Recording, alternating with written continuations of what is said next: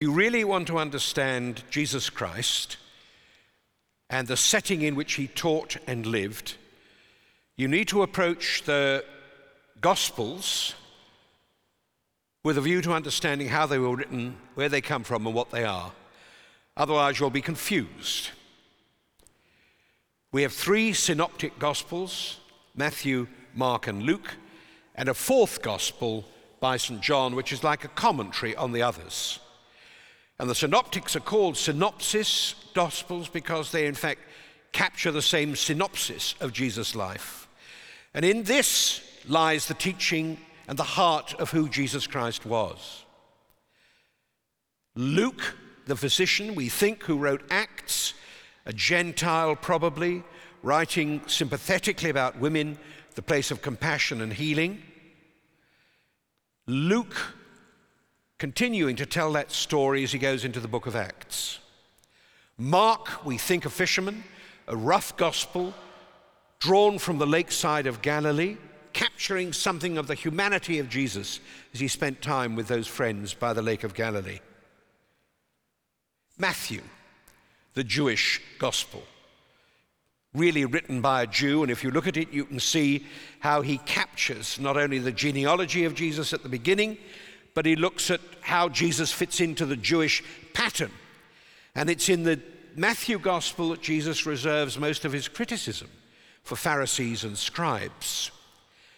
That's where those gospel writers are coming from. So it's rather interesting in today's gospel from the ninth chapter of St. Matthew to see what Matthew is dealing with in the terms of the compassion and healing of Jesus Christ.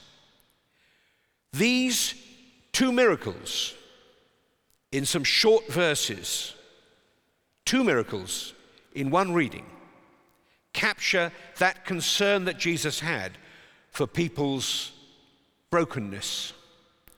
And in a way, today Jesus embraces those people's brokenness physically, mentally, and spiritually. He enters into their experience and they become part of him. It's a true sharing and exchange at all levels of body, mind, and spirit. Jesus breaks the rules. He, co- he allows a woman with an issue of blood to touch him. And he holds a dead young girl's hand. He completely breaks the taboos. So he would be misunderstood and confused by Jews surrounding him, and Gentiles wouldn't be quite sure what his game was. He enters into uncleanness and brokenness. Two counts in the Jewish gospel of ritual impurity, specifically chosen in this gospel, because Jesus clearly is saying to the Jews, God loves you, whoever you are, and in whichever way He can. He loves you. Also, note that these two events take place with women at the focus of them. Women who, for Judaism at this time, were second class citizens. If you're going to be impure and you were a woman, it was a double whammy. And Jesus crosses that boundary.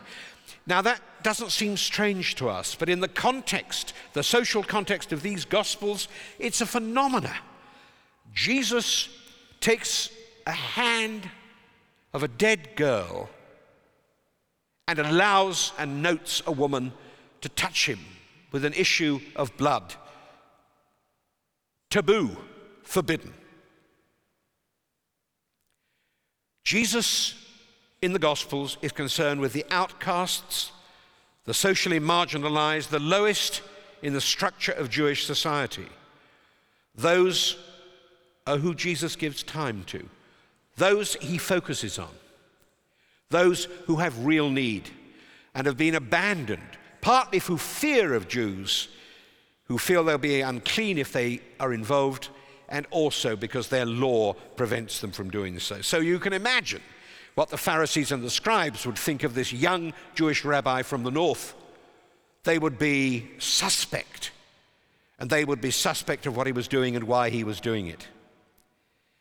In this same gospel, Matthew, you get the great statements of Jesus in Matthew 5 and 6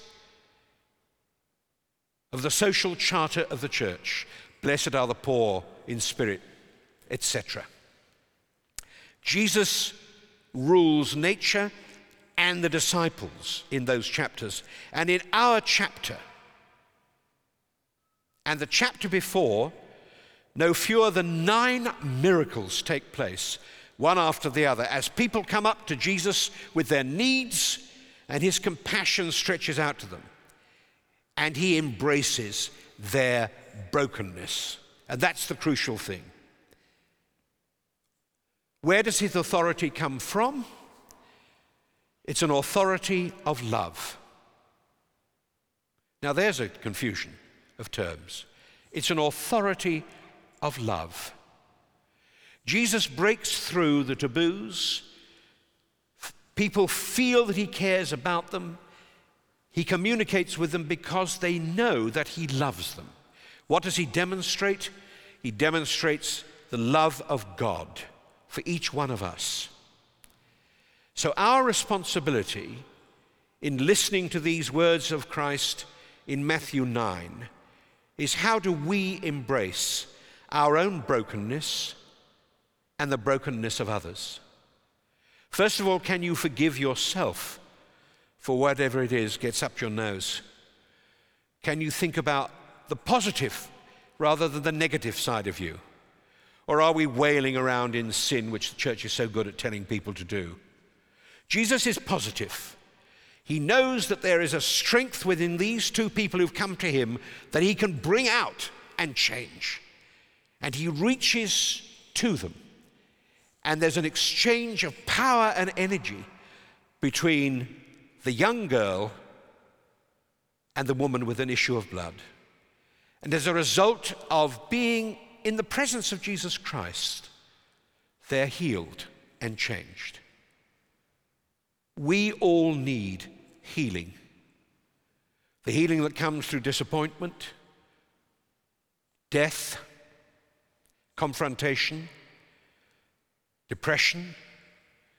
We need to be able to stretch out to Christ and feel his energy, and therefore the energy of God becoming part of us. So that's the challenge today. Are your hearts and minds open enough with all the problems that you think you've got to enable the power and energy of God to enter into the center of you and heal you. It's up to you whether that happens or not. They laughed at him. He sent the crowd away. He took the girl by the hand and she got up. May we get up too.